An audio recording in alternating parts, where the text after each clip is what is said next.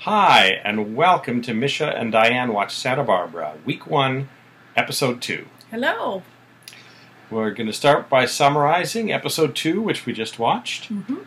Uh, I'm going to group the storylines together rather than trying to go through the whole episode. That's a good idea. Um, well, we start with the bus station uh, and the helicopter, and Peabo Bryson's "If Ever You're in My Arms Again" as the Mhm. camera alternates between Kelly and Joe. Uh, Joe gets off the bus and uh, he has to be escorted in by two police officers because there's such a big crowd. Santana's got her gun. Rosa's not able to find Santana. And uh, Joe comes in, and Rosa spots Santana, and she drops the gun. Hmm Uh, before she can pick it up, Mason steps on the gun and stops her from doing something stupid. I thought that was surprising, actually, that he just he seemed to show up out of nowhere. There was nothing to indicate that he was following them or, or anything like that in the previous episode. So, Yeah, I mean, either he was at the bus station to see how things were going and just happened to spot her, or he had Mhm. followed her there from the house where she stole the gun. hmm Uh, anyway, he takes the gun back home and puts it back in the drawer in the study. And Cece doesn't seem too perturbed by that. No. Meanwhile, back at the bus station, uh, Joe and Marissa and Jade, instead of immediately leaving to get away from the protesters, they have a little sit for a while, chat. Yeah, they just So. sort of settle in at the bus station and let the police uh, escort the crowd out, out the door. And skulking in the corner is the mysterious dragon lady, who previously had set her thugs on Joe in the last episode. Uh, Joe and the family finally decide to go home, and uh, John is not really that interested in greeting his son. Um, the episode has them at odds the entire time. Eventually, John blows up and says that the family was nearly bankrupted by the trial, and uh, they had to take out a second mortgage to pay for the lawyers. And uh, he ends up really angry at Joe, and Marissa tells him to. Or he tells Joe to leave the house, but Marissa tells him that he should be the one to leave. We actually do get a little bit of insight uh, into that, into what really sparked that fight and uh, John's attitude, because he does actually have a meeting with um, with Cece Capwell while all the commotion is going on at the bus station, and Cece Capwell, in a in a very sort of sinister way, indicates that. Uh, he needs to try and get Joe out of Santa Barbara, and uh, that if he doesn't keep Joe away from Kelly and uh, kind of keep uh, Joe from interfering in general, that uh, the family might be threatened. He, I think he mentions that he once gave John a job. Yes, So- that's right. So that that actually made the connection between the two as well. So I'm not, we're still not sure what Capwell Enterprises does, No. or what kind of job John would have done for Cece. Mm-hmm. Mm-hmm. So that's pretty much uh, their whole episode is just their their family, and uh, I have to say, I kind of find that family a bit boring after only two episodes. I think everyone's waiting for Joe and Kelly to encounter each other, but I think they're going to drag that out a little while longer. I think so. because Peter and Kelly uh, land on their private island and then get a dinghy out to the private yacht. and- That's that surprised me actually that this big helicopter ride, which uh, ended the last episode and, and started this episode, uh, ended in them getting in a dinghy. That actually was not what. Well, the dinghy ended up going to a fancy yacht, so they um, spend the whole episode swimming and chatting. But uh, Kelly's kind of quiet at times, and she doesn't say it, but obviously it's she's thinking about Joe. But Peter's uh, not really able to. She's she's not really that interested in Peter. I would say. I guess not.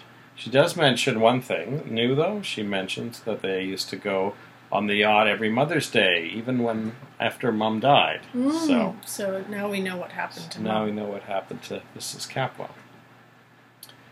Um, meanwhile, after coming home from the bus station, Rosa questions Santana about why she's so upset, and uh, she thinks it's odd that she's uh, five years later still upset about Channing, you know, being shot when they, you know, they barely knew each other. And then she says, "Well, we were more than friends," and then it turns out that she and Channing had been together for months, but they'd been hiding it. And then she reveals that she she had uh, been pregnant with Channing's baby, and that Cece had arranged for her to go to Acapulco for the summer to work at their summer house, and uh, she'd had the baby there. So uh, she didn't actually say what happened to the baby after that. But I don't uh, think she knew. I think uh, from the ad we saw a couple days ago, she said they took my baby. So uh, It did seem it sort of stretched uh, my belief a bit that she'd managed to keep all of that from her mother for all those years since they seem to be living and working together.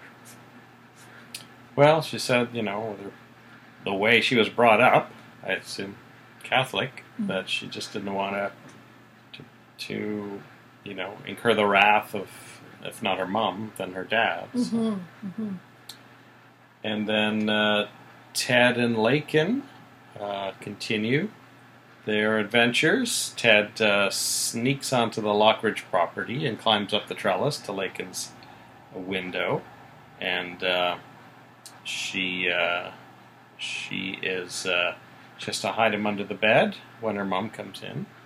And uh, it's revealed that her mother is actually the dragon lady that we've been seeing. Mm-hmm. Uh, she comes in with her dog Breeze that we met last time, so that we're quite sure that it's her. A Doberman pinscher, so we can tell that uh, she means business. Yep, and her name is Augusta Lockridge, Mm-hmm. and she does not spot Ted under the bed. No. Breeze uh, seems to detect him, but doesn't raise the alarm. So, for a Doberman Pinscher, maybe he's not that good of a guard dog. Mm-hmm. So uh, Ted manages to hang out there for a while and then leaves through the window without ever being detected. Then, just at the end, Minx Lockridge spots him landing on the sidewalk, and she seems to have a bit of a smile on her face. I Mhm. don't think she's gonna give give it away to Augusta that Laken's been seeing Ted Capwell. Well, um, Minx and Laken seem to have a bit of a connection, and I think they often uh, confide in each other and and uh, sort of I don't know if protect is too strong a word, but they seem to conspire with each other a little bit. Uh, Yeah, against Augusta, seems to be a very stern woman, Yeah. a very stern mom. So she uh, wouldn't like the fact that she was questioning her about why she was at the beach for more than an hour. Yeah, she So. seemed And Laken, you know, confided in Grandma that she'd gone to the Capwell party and they'd spend the whole night dancing in the stables. And Yeah. Minx didn't uh, didn't seem too bothered by that. Just just more chiding her choice of a Capwell, I think. hmm hmm and uh, and that was, I think, pretty much it for the plot. So Louise Sorel is playing Augusta Lockridge. So that is It's someone name I've heard. that I've n- I'd never heard of before. I'd originally seen Santa Barbara, but Mhm. since uh, I'd seen I've seen her since on Star Trek, hmm uh, which I hadn't seen as a kid, and and then. Uh, of course, now lately we've been watching Mannix and uh, hmm hmm and Ironside and all these shows, and we see Louise Sorel popping up in a lot of those old shows from the late '60s, early '70s that Right, we've been watching. Um, almost as often as Jessica Walter, hmm hmm and uh, of course she played Vivian Alamain uh, several times for quite a long time on Days of Our Lives. So Mhm. you may have spotted her once or twice. And I don't think we met any other new characters. Uh, I think that other, was other the than big reveal. Augusta's reveal Yeah. and she was actually in the previous episode. So, but uh, from the closing credits, they had the entire cast there, and there are at least two names in the credits that we haven't met yet. So, uh, I believe one of them will show up tomorrow. Oh, that'll be exciting. Yeah. So, uh, And of course, this episode ended with John giving Joe the dire warning to keep away from Kelly Capwell. Yeah. So obviously, they're going to have They'll to end up meet. together at some Oh. point. And San Quentin is actually north of San Francisco. Oh. So he would have to pass through San Francisco to get to Santa Barbara. All right. So it's only about 40 kilometers north of the Golden Gate Bridge. So we probably drove by it. So, all right. Join us again tomorrow as we watch episode three of Santa Barbara. Thanks for joining us. Thanks. Welcome back to Misha and Dianne Watch Santa Barbara. Welcome back. We've watched Santa Barbara episode three, and we're going to summarize it. Yes. So Mason and Santana uh, had some interactions today. Mason shows up at her at her uh, apartment uh, and tells her that uh, you know some witnesses have come forward to say they saw her with the gun at the bus station and that uh, you know with his pull as the assistant DA, she's really going to need him. hmm Clearly, he's interested in Santana for romantic reasons. And very clearly, she is not interested in him. She ends up calling a friend of hers, um, a lawyer, and he's uh, he says he'll look into into exactly what witnesses there are because she Mhm. tells him that she can't really believe Mason. Anyway, she had agreed to meet him for breakfast, so. Mhm. When they do meet for breakfast, they're both drinking Bloody Marys, so I guess that's the Santa Barbara breakfast. and uh, Mason uh, says he's going to make a call to find out about those witnesses. He goes to the phone booth and he, he only just checks with his secretary on his upcoming lunch uh, meeting and doesn't mention the witnesses at all. And then No. Comes back to Santana and says, "Good news. I don't think uh, any of the witnesses are going to come forward." So he's clearly making up this story just so he can spend time with her. hmm And uh, they end up going back to her place, and uh, she says uh, she's going to take a nap. So he uh, he says he's going to leave, but uh, she leaves the door to the bathroom ajar, which appears I to be purposeful. Yeah. And then he, on his way out, looks back and sees that uh, she's done that, and he ends up closing the door and heading towards the bathroom. So It's very foreboding. I think that um, after he came back from just checking in with his office, I got the feeling she was really at that point done with him and ready to just call it a day. Because she basically tries to call the lunch short and then he decides to to take her home. So I guess I was a little surprised that she just left him there to see himself out. I think I would have made sure he had left if I was anxious to not spend time with him. Well, Mason did say, you know, something about uh, what had happened between them in the past. Yes, we don't know what that was. I don't know what that was. I don't know if this is related to the very first episode where they showed the party five years earlier, if Mhm. Channing and Mason were both interested in Santana back then, or if it's a completely unrelated thing. I'm wondering if Santana's maybe realized that perhaps if she leads Mason on, Mhm. he might be able to help her figure out where her child is Oh, that is because sneaky. yeah, maybe she's possible. got that in her head now. Now that Rosa knows, hmm she knows her. It's only a matter of time before her dad finds out, and they'll probably both be interested in in meeting their grandchild. So, hmm hmm so that could be that could be what she's thinking, unless she's interested in Mason. I mean, that's possible. I didn't get the feeling she was. no, from the first three episodes, I didn't. It wouldn't surprise me if she's playing him in some way to get what she wants. Meanwhile, uh, last time Rosa found out about the, the baby, so she goes to see Cece, and uh, she confronts him with the fact that uh, he had uh, gotten Santana to give up the baby, and Mhm. Cece's defense was, well, Channing was only 18, and he, uh, he had dreams for him to become president, and that couldn't really happen with Santana Mhm. involved, so that's kind of a racist uh, um, attitude of Cece's. Even though Rosa's worked for him for 20 years, uh, he does not see his son with uh, with the maid's daughter. Well, that's, I didn't. I didn't necessarily read that into it, although Hmm. that's certainly possible. I was thinking just the idea of having kind of a, an out of wedlock um, affair that resulted in a in a baby. Yeah, that seemed quite concerning too. Yeah. Out of wedlock baby. Yeah. I guess in 1984 that was still, um, you know, a lot, a, a big. Or it might have been, or or also it might have been a thing in that class too, because it might not just be a racial aspect; it might be a class aspect. He want, would have wanted his son to marry a certain type of person in a certain type of social sphere, which obviously would not be the daughter of his maid. hmm That could be.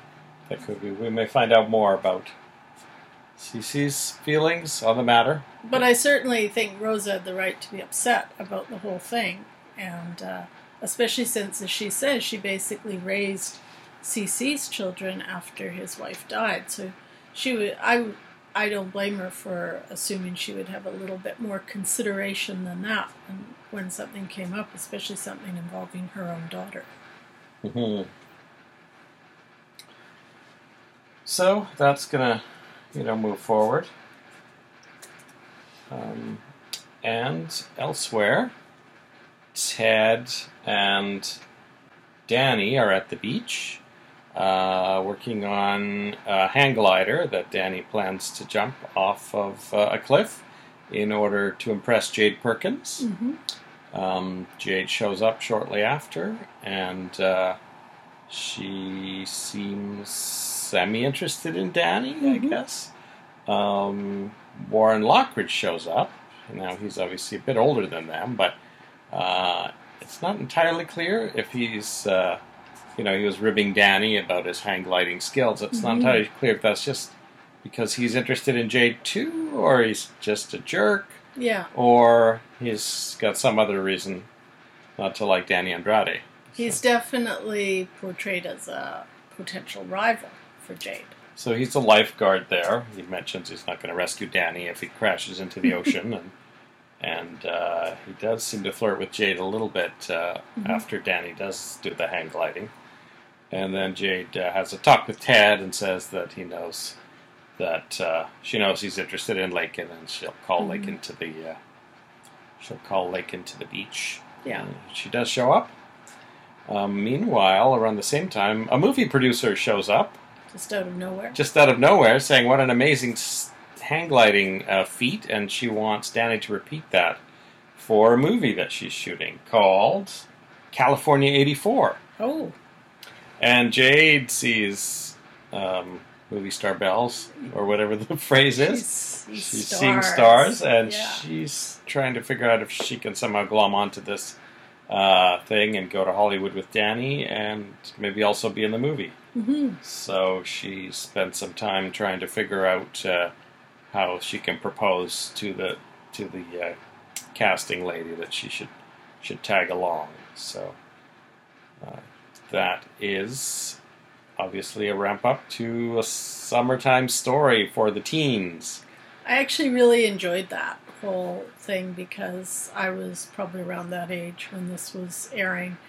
And uh, last last episode, we saw Laken's bedroom, and she had all these posters of Culture Club and some of the big bands from 1984. Um, so it was just kind of fun to see these kids at the beach, and, and I actually really enjoyed that. Yeah, I think they fun. said Jade Yeah. was seventeen. I think. Yeah, yeah. So that's yeah, I was seventeen, I guess. a little older than me, but yeah, it was. I I thought that was fun. But then she does seem to lose interest at the very end, doesn't she? Jade? Yeah, she goes off and follows uh, Warren off off stage. Yeah, So, yeah. So it's like she decides that actually, at the end of it all, Warren is more interesting than a potential Hollywood career or Danny. So yeah, unless he's just playing with Danny, it's hard to tell. maybe, tell. yeah, maybe we'll find out more next episode. I'm sure. Oh, one thing that uh, happened while Rosa and Cece were uh, were talking. Cece was on the phone when Rosa came in, and he he was telling someone to shut down rig number twenty seven. Capwell 27. Right. So I'm envisioning one of those oil rigs off the coast of California. Like those oil derricks you drive Yeah. through when you're in Los Angeles. So I think the Capwells are in oil. So that's another dynasty link. Well, and also I think um, when John marched out in the last episode, he was he was talking about, or maybe when he met with CC, they were talking about the oil rigs. Ah, I didn't catch that. Yeah. So. And his name is Capwell. So he must That's be an oil perfect man. name for an oil man. Yeah, If you're not going to be a Ewing, yeah. You then must you might as well be a Capwell. Capwell. So. On the Perkins family, um, well, you know, John Perkins has left the house in the last episode, and so Joe and Mom and Jade are at home, and Mom's wondering why Jade hasn't got to the beach yet. And she goes, "Oh, I think you you might need me," but hmm she and Joe manage to convince her to go to the beach. Um, Joe and his mom talk a bit, and he's he's adamant about going to see Kelly, and then uh, Dad comes home, and he and the wife have a creepy conversation. It was very creepy. yeah, it was about. It was all about how now that he was no longer living at home, because remember he marched out at the end of last episode, he was no longer getting his needs met. So, obviously, referring to intimate needs, I guess. and then he starts saying, "Oh, you know, without all my money coming in, you know, you're not going to be able to buy anything or pay your Yeah. bills." So It was Very very, unpleasant. Made, Very made me wonder why they'd stayed together at all. Actually. yeah, I think he mentioned they'd been together 20 years. So. Yeah. And uh, so Joe ends up going out and going to the to the airport Mhm. or wherever the Capwell chopper pilot hangs out, and manages to trick him into telling telling Joe where uh, Kelly and Peter went. hmm Um, so, but then the guy quickly realizes he's Joe Perkins, and and uh, Joe says, "Oh, don't worry, I won't tell anyone that you told me." But the guy makes a phone call anyway at the end. So Yeah. uh, Joe ends up going out uh, uh, out to the uh, the harbor to wait for the yacht to return. So, meanwhile, with Kelly and Peter, um, they're on the yacht, and Kelly Kelly apologizes for last night. So what I'm thinking was, like, I'm not quite clear, but is it possible that they haven't had sex and that that was the first time they were going to have sex? I don't know. I mean, it definitely seemed to me that the entire setup of them being on this romantic trip on the yacht for, I think it was supposed to be several days, was supposed to be a romantic interlude. Yeah, and some of the dialogue leading up to that made me think like maybe they were going to be together for the first time, but they Mhm. weren't.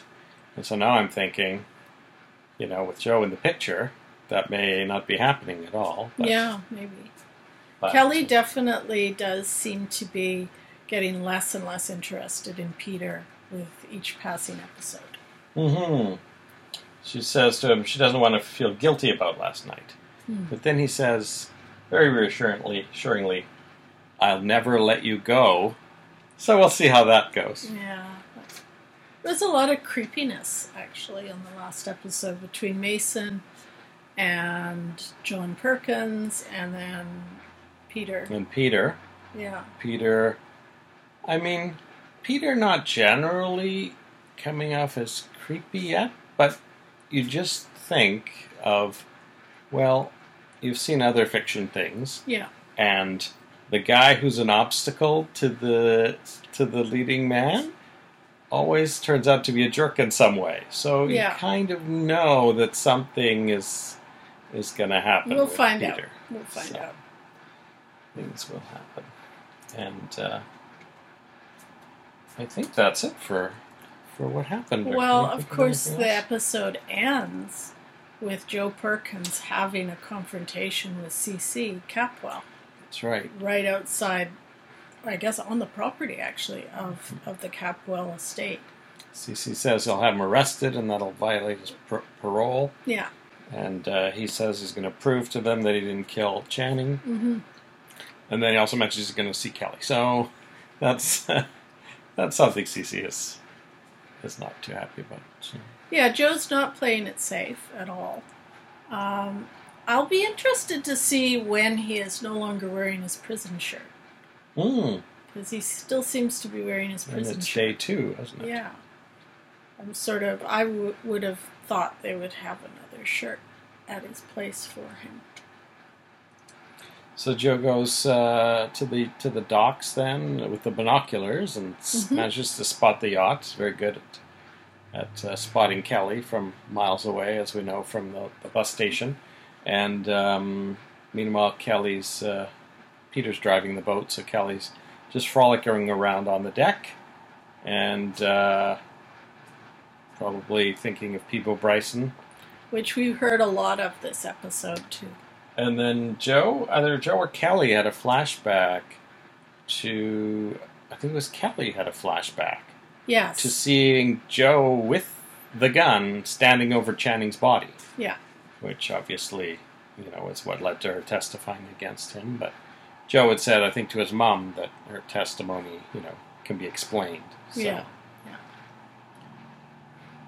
Um, one other thing that uh, I forgot to mention last time, or maybe even the time before, but Laken uh, talks about a Capwell Lockridge feud briefly. So Yes. that's some backstory that, you know, kind of explains Minx's feeling toward the Capwells. And we did get a very brief look at Laken this episode too. Just she came and joined Jade and, and Danny and Ted down at the beach, really briefly. But that's really all we saw. Mm-hmm. Ted asked her how her trellis was after he'd Yeah. fallen down it, and she said she hadn't dared to look yet. So Yeah. and that's about it. That's about it. so we will return for episode four. Hi, it's August second, and Mish and Dianne have just watched Santa Barbara, Hello. week one, episode four, mm-hmm. and the show started with a bomber. It was a very dramatic beginning. The first shot we saw was of a bottle of very fine gunpowder. So we knew something was going to happen. and some mysterious figure was working on a pipe bomb. Then cut to Santana's place. Mhm. She's getting ready for her bath. Mason's still skulking around in her living room, Yeah. and she spots him. And So apparently this wasn't a play. She didn't know he was there. I guess not. I guess she had heard the door close and thought he'd left. So anyway, he gets super creepy. Yeah. Says, "You didn't think I was going to rape you," which is just you know what you want to hear when a weirdo's in your living room. So anyway, she manages to get rid of him. Yeah. Then later, uh, Rosa comes over and she said she doesn't trust Mason. And then the lawyer friend comes over and says that she, he's been checking out the courthouse and the police station, and there's not really any talk at all about any witnesses or that Santa, Santana was seen with a gun. No. So Santana thinks she might know why I- Mason would lie. I think Santana realizes now that Mason's making way more out of this than he needs to. And I think Rosa actually says to her, she says, Do you think he's just doing this to frighten you? And uh, Santana kind of has a knowing look on her face. So hmm So I think that. that'll Yeah. yeah, that'll continue for as things progress. Meanwhile, uh, Kelly and Peter have managed to dock at the marina, and the music plays as Kelly and Joe see each other. We always know when they're going to see each other. and then they go to commercial, and then they came back, and the music started from the beginning again, and Kelly and Joe saw each other for about five seconds, and then Their eyes met. I the think. next time Yeah. we saw them, the music started and they saw each other again.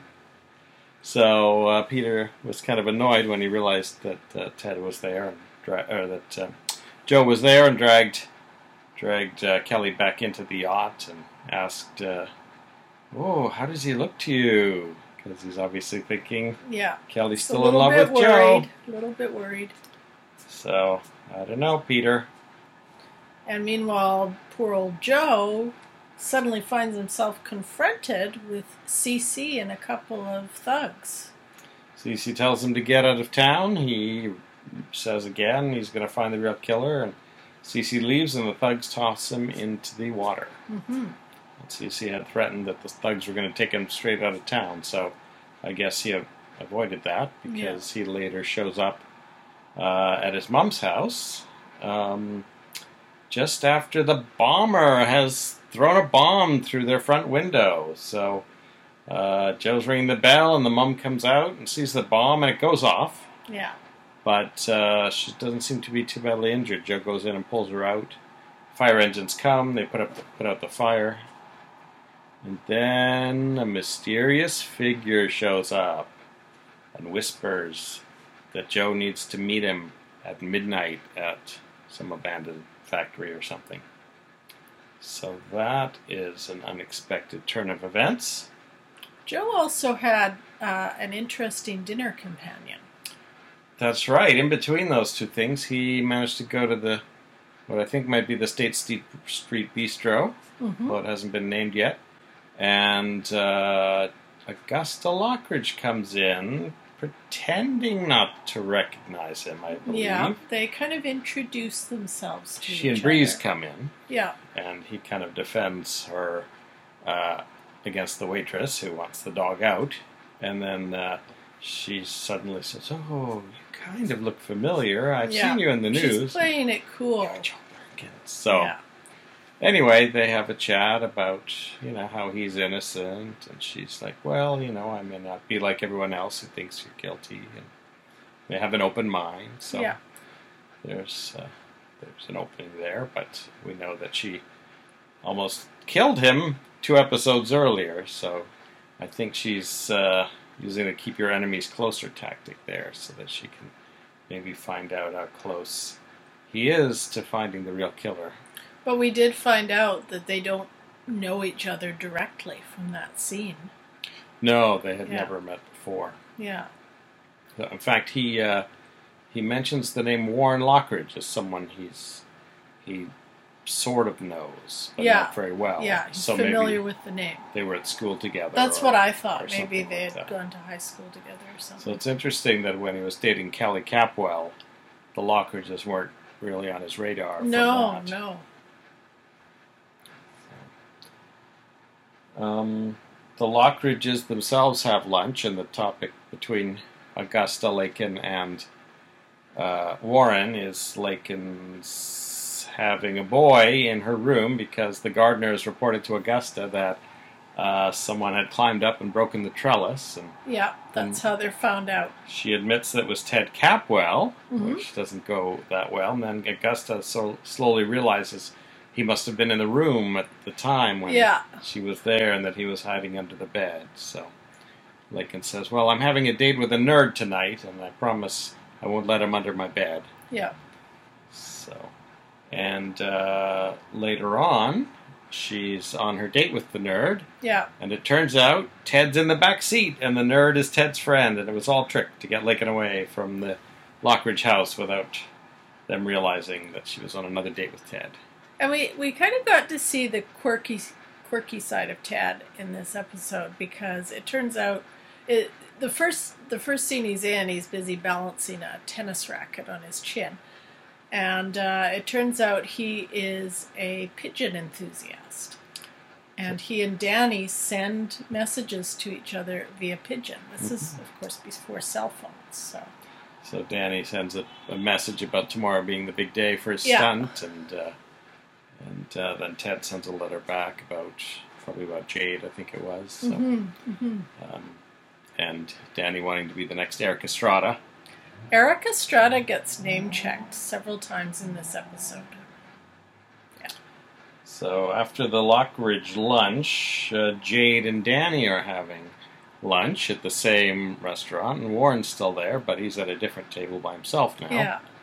And uh, Jade's kind of looking at him and also talking to Danny about trying to be in the movie. And then Warren comes over and teases Danny a bit. And I was getting very mixed signals from Jade, as I think Jan- Danny was too, Mhm. because on the one hand, Warren comes and, and sits at the table next to them, and, and Danny wants to leave, and, and Jade says, Oh no, I'm comfortable here. I, I like being basically around Warren.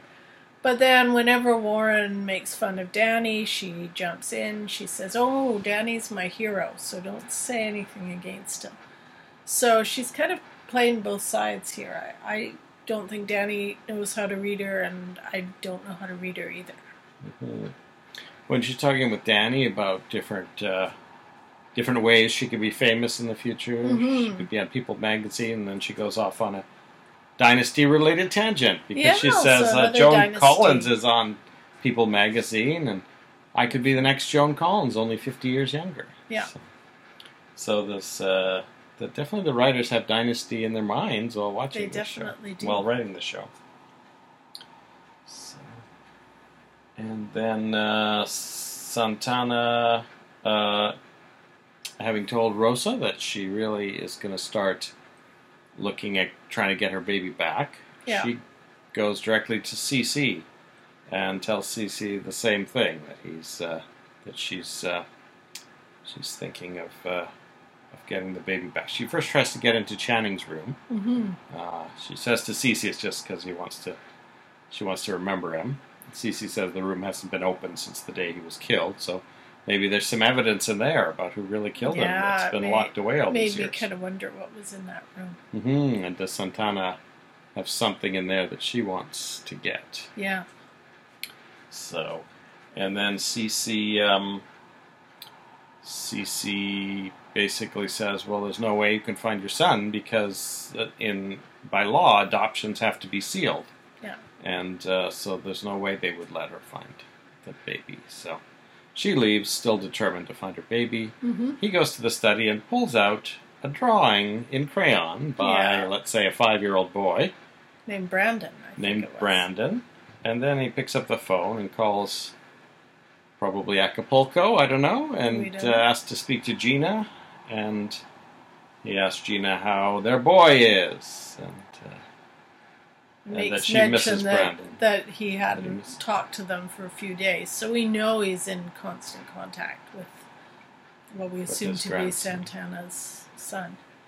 and uh, mentions that Brandon's birthday is coming up. So I guess if he's, I guess if he was born just after Channing was shot, then that means, I guess she was quite pregnant in that first scene that we saw. Even though I guess I didn't really realize that. Yeah, I didn't either. Yeah, it seems odd that she would be hiding it at that late date. But Maybe her little maid outfit didn't reveal very much. Mm-hmm. And then, meanwhile, at the secret midnight meeting, the uh, mysterious stranger, Who Uh, seemed very petite to me. a petite stranger with a beard and, a hushed voice, tells Joe not to turn around hmm and um, says that he wants to help Joe find the real killer. hmm and that he needs Joe to trust him. And then sneaks off before Joe can reply. So I think there'll be a lot more of these one minute meetings coming up as Joe or the stranger tries to decide if, if Joe trusts them and vice versa. So. Yeah, I think that's going to be a, a recurring theme throughout the. Mhm. I don't know if it'll last, how long it'll last, but I think it'll last for a while. So now Joe's already got got a potential lead on the real killer. So makes you wonder why the mysterious stranger didn't show up at the trial Mm-hmm. or at any point during the five years since the trial. And whether the mysterious stranger is actually trying to help Joe, or if they're trying to lead him further astray. Maybe there's some nefarious reasons. This stranger wants Joe to be following a particular trail. We don't They know could yet. be working for Augusta. They Yep. could be the real killer. Could be Augusta. It was a very petite person. I guess we will find out. So this episode we had, I guess, in the last episode we had Warren introduced, and in Mhm. this one we have mysterious stranger introduced. So we're still meeting, meeting uh, the cast members. And I noticed um, when Joe rescued his mother from the bomb, he she said something like, "Oh, thank goodness Jade and Amy weren't here." Oh, that's right. We and hadn't we heard, hadn't about heard of Amy Amy before. so that's someone else we have to meet. That's true. I think we've covered everything that happened this time around. I think so. I, forgot to mention in the, the last episode that um, Ted had mentioned San Ysidro Creek, Ah. which didn't sound yeah, that that, I, that completely. But Right. the reason that it was so noteworthy for me 35 years ago is because on July 18th, 1984, there had been a massacre at a McDonald's in San Ysidro, California. Oh, wow. And that, you know, two weeks earlier. And that's the first time I'd heard of the name San Ysidro at all. Yeah. And so it was kind of shocking two weeks later to hear it just mentioned, you know, on the show. But San Ysidro, Oh, wow. California is near San Diego. So uh, they're not, re- I doubt it's related to San Ysidro Creek because that would be a very big creek, but uh, yeah. probably named after the same saint, I guess. I guess so. So just thought I would mention that now because it'll be never relevant again. Probably not. And on that note, we'll say goodbye until after we've watched episode 5. Hi, and welcome to Misha and Diane Watch Santa Barbara. Hello. Week 1, Episode 5. Original air date August 3rd, 1984, and we watched it August 3rd, 2019. Well, let's start with a few things we forgot to mention last time uh, that Okay. we talked about after the podcast and realized we hadn't mentioned. First of all, Joe finally got a new shirt. Yes, that's right.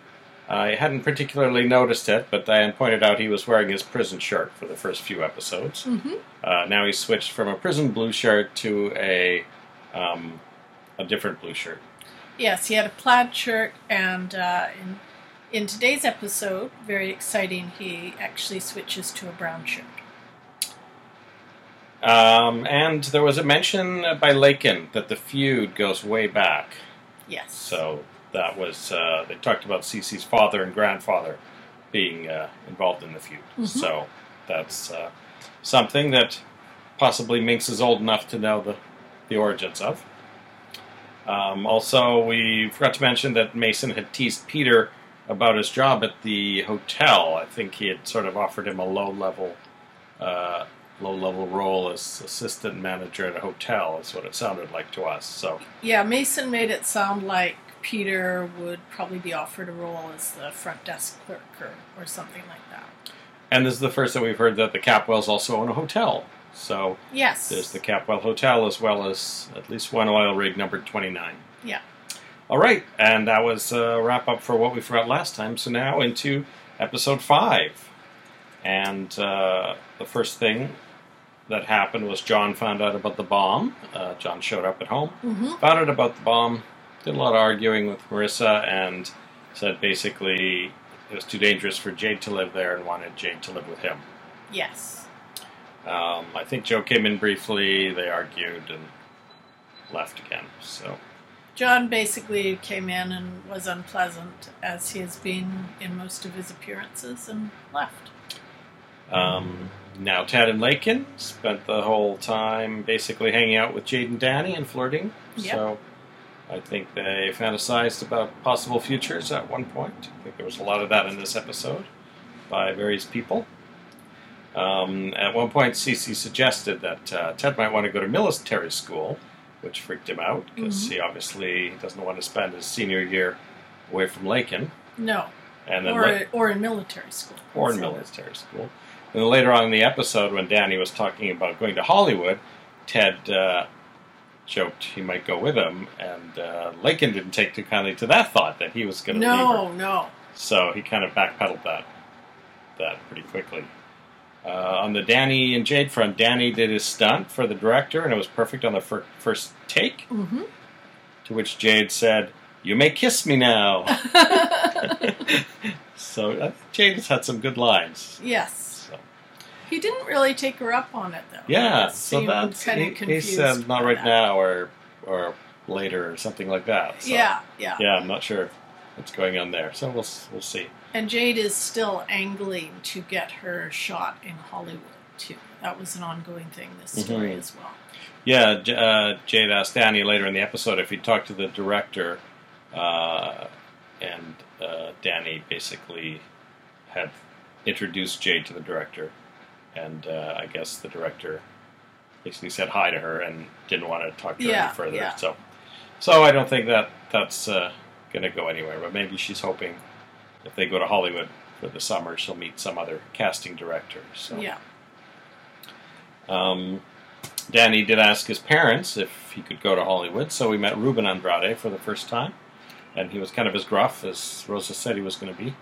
And that was that was kind of a, a fun scene because Danny, they were in the restaurant and Danny was sort of negotiating with his parents at one table, and then at the other table, all of his friends, so Ted and, and Laken and Jade were And the sitting- nerd boy. and the nerd were uh, were sitting there watching and, and trying to figure out if he was succeeding in convincing his parents or not. Now, Peter uh, was offered uh, the job by CC, assistant manager of Capwell Hotels. Mhm. So there's now a hotel chain involved. And so, assistant manager of a hotel chain, chain now actually sounds like it is a good Yeah. uh, good position, and he settled in, and uh, he met with one of the other executives who who mentioned that I think Ronald Reagan was coming to town, Mhm. and he would be in charge of handling the uh, uh, the rooms for that. So, uh, and then Peter settled in with his dictation machine to detect uh, dictate his resignation letter to Lyman Prep, and uh, I thought that that might be a little bit ominous Yes. because it kind of seems to me like the job is predicated on the fact that he's marrying Kelly. yes. And the we, absolutely. we know from millennia of fiction that the universe wants uh, Kelly and Joe together. So I think Peter's life may, uh, you know, has a potential of collapsing in several ways all at once, um, which is possibly a potential future cause of friction between Peter Flint and the Capwells. Peter seemed to settle in actually really quickly to his, his new job. So I kind of had a little bit of a sense he was already getting a little bit of an attitude. I, I think he's settling into to being a, a wealthy Capwell. put it that way. Mhm. Now, um, Santana is already booking uh, herself a plane to Acapulco. Mhm. She's on standby for a ticket that evening. Yes. Um, Mason comes over to invite himself for dinner, and uh, I guess she decides that she might get some revenge on him, so she agrees. And then when Rosa comes over, uh, she points out that Santana's leaving all of the seeds in the chilies. So um, the, they they say she was making roast lamb or roast veal, I think, but I don't know if that has a lot of chilies in it. But that's what they said. So. Meanwhile, Mason is fantasizing about a future where he's with Santana, and she says that he's much better than Channing, and why did she waste all those years? and then um, uh, in the fantasy, Mason's running for governor, or is the governor. So I guess that's, you know, we have a sense of Mason's plans for himself. Um, so anyway, uh, Mason does come over and takes a bite of the peppers and clearly can barely manage to keep it down because it's so spicy, and she ends up uh, taunting him by offering him more. So I found the um, whole thing with um, Santana and, Mason was really fun. Um, when Mason and Santana were originally on the phone when they were arranging this dinner, and he was making all these sort of comments that he obviously thought were impressive, and she wasn't impressed at all. And so she was making all these faces while she was on the phone and kind of rolling her eyes. he said, "Oh, I managed to get the charges dropped," and of course, everyone Yeah. knew that they were fake. So Yeah. And I really actually enjoyed his little fantasy sequence. Uh, he's obviously lusted after Santana for a really long time, and he was imagining her sort of groveling to him. And I thought that was a really interesting fantasy because it shows us a lot who Mason is. She just spends the whole episode, the whole fantasy groveling. He doesn't really say anything. He's just looking off into the mid distance and fantasizing about being talking a little bit about being governor. But it's obvious from watching this fantasy that not only um, does he want Santana, but that power is really important to him as well. So he doesn't just want Santana; he wants her to be um, groveling to him and acknowledging him as as her her right choice. Yeah, And even after five years, he's still got a, yeah, an issue with Channing. yeah, So, exactly that. It showed that too. so meanwhile, uh, back at the mysterious meeting place where Joe was meeting the uh, mysterious informant, um, the informant had, had walked off at the end of the last episode, having heard a noise, but uh, but Joe called uh, them back, and they uh, they said, "Well, don't try to find out who I am." hmm and uh, they were talking about who might have set who might have set the bomb. And Joe said he thought that Cece did it, but the uh, mysterious person says that that didn't make any sense. That Mhm. Joe should really think about who might who might have it in for him and who would do such a thing. Um, and then Joe mentions uh, the other witness, the person that went to the library with him hmm that discovered Channing uh, with him and that vanished before the trial and never testified on his behalf and hasn't been seen. Yeah, So this is um, this is another good clue towards towards the, the murder mystery of, of uh, and I, I, I'm thinking that Dominic may be the other person, right? Because Dominic seems to be the witness. Um, seems to have witnessed it in some way or knows that Yeah. Um, so um, Joe then goes uh, to the they, they they end their meeting and Joe goes to meet Augusta accidentally, possibly on purpose. hmm And Augusta, listening to his his woes, just offhandedly says, "Oh, it might be better for you and your family if you left Santa Barbara," which Mhm. is, of course, her whole thing. So now that makes me think: Did, did Augusta maybe pay someone to throw a bomb into the Perkins house? yeah, So that's a potential. Um, Joe almost immediately gets a note, and uh, it's from the mysterious stranger who finally says, "Okay, call me Dominic." Uh, so, and um, says, "Do not trust Augusta." hmm So Dominic, Dominic must know a lot about Augusta. yeah.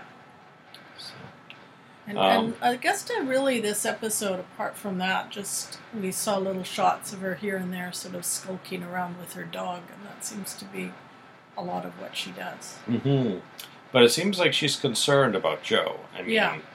I think you know of, of potential suspects for who Mhm. could be the real killer. Really, Augusta's been acting the most suspicious, right? She Yes. she she tr- tried to keep Joe out.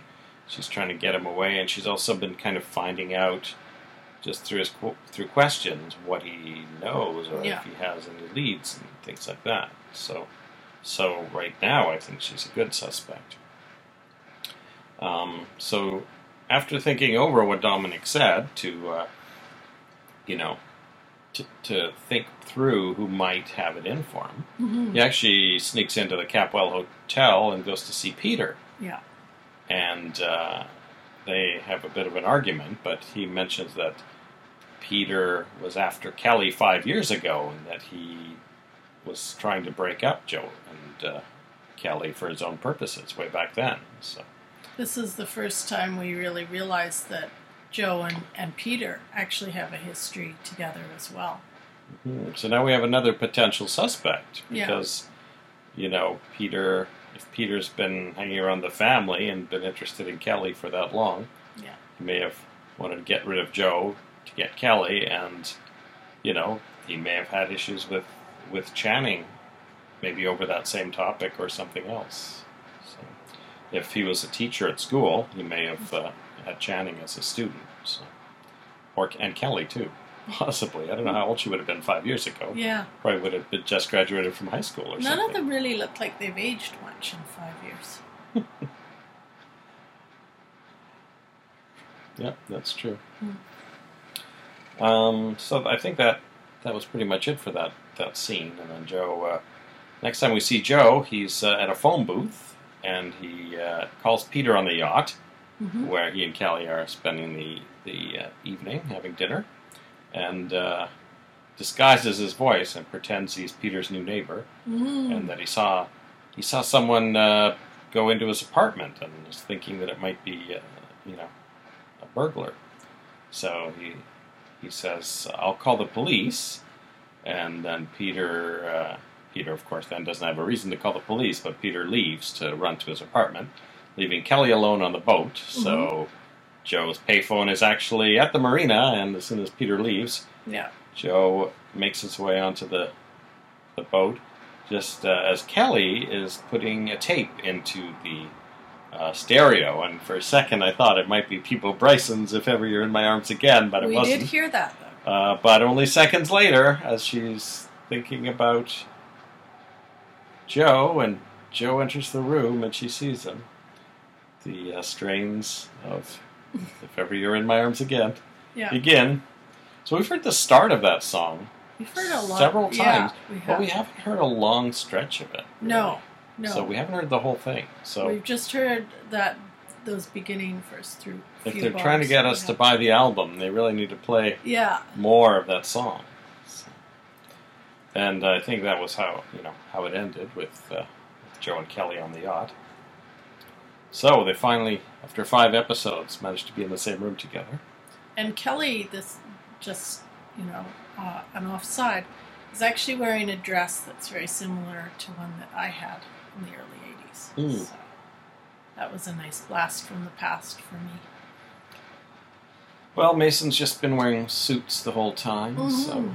I think I might have to dig up a photo of myself with uh, Mason Capwell's hair and a similar suit that I might have had taken in the mid 80s. Well, I'm wearing a shirt from the 80s right now. This isn't a pajama top. This is actually a real shirt that I found in my uh, mom's trunk that is from 1986. So it's just two years older, or sorry, two years newer than, than the show we're watching. Um, and just talking about a list of suspects, I'm thinking Mason is a potential suspect too, because we Mhm. know he had issues with Channing. And he, although he didn't instigate a lot of the stuff against Joe, he was kind of doing it under Cece's direction, but he was kind of given free reign. So, so I think we've got three, I would say, suspects: Augusta, Peter, and Mason. And I suppose Dominic is a potential suspect too. You know, if you don't think that Dominic is trying to help, then that's a potential suspect too. But Yeah, I- it's still not clear whether Dominic's entirely trying to help or if he's trying to mislead or distract. Yeah, little. because of the secrecy, don't try to find out who I am or follow me or whatever. Oh, oh, and don't try to tell the police about me, Yeah. something like that. Um, Dominic really wants to remain anonymous, but you know, But he, he's not wrong about uh, Augustus Augusta either. Yeah, So, so, we know that Augusta's sneaky. Yeah. So it, it seems to, it seems to me, even with just what we've seen, that Dominic probably is hoping to help and and will put Joe on the right path. yeah. This week's spotlight is on Robert Brian Wilson, who played Channing Jr. on Santa Barbara. Wilson was born in 1962 in Cerritos, California. He's been married to his wife Michelle since 1995, and they have three children. Before Santa Barbara, he had appeared in the horror movie Silent Night, Deadly Night. After Santa Barbara, he made appearances in Generations, Matt Houston, 30 Something, Knots Landing, Perfect Strangers, Jake and the Fat Man, and one of the Gunsmoke reunion movies. He appeared in one episode of Dynasty as Tony. He is the first of three actors to have played Channing Jr., the other two were infants. He played Channing twice, once in 1984-85 during the Who Killed Channing murder mystery storyline, where he appeared in flashbacks and still photos that took place in 1979. He returned to the role for three episodes in 1991. His most recent acting credit is from 2016, and he now works in the trade show business. So that was the spotlight on Channing Jr. Very informative. Yeah. Uh, I'm doing that because who knows how much longer uh, we'll be seeing him. So Mm. I thought I'd better do him first. And that is it for week one. Do you have anything else uh, you want to summarize or predictions for the future? No, no, I don't. Predictions for Danny's career as a stuntman? Well, I don't know if he will end up being a stuntman or the next Erik Estrada. I guess that's something we'll have to, to find out. Um, he seems to be pretty capable at hang gliding, but I don't know how he'd be at falling out of buildings or whatever else stuntmen do. So, Now, around this time on Another World, every time summer rolled around, all of the teen characters would be in bathing suits for most of the summer. mm. Uh, so if they go to Hollywood, they might end up uh, not having as many Mhm. bikini scenes as the producers might want. But then there is a beach in Hollywood, so Oh yeah. I mean they really need to suck in the young viewers uh, early on, so that's their that's their goal. And uh, murder mystery wise, I don't think there's it's I think it's too early to predict who really the killer is. Yeah. Um, I'm sure we'll find out. Yeah. And um, Joan Kelly. Endgame. Sounds good. All right, we will see you next week for week two of Santa Barbara. See you then.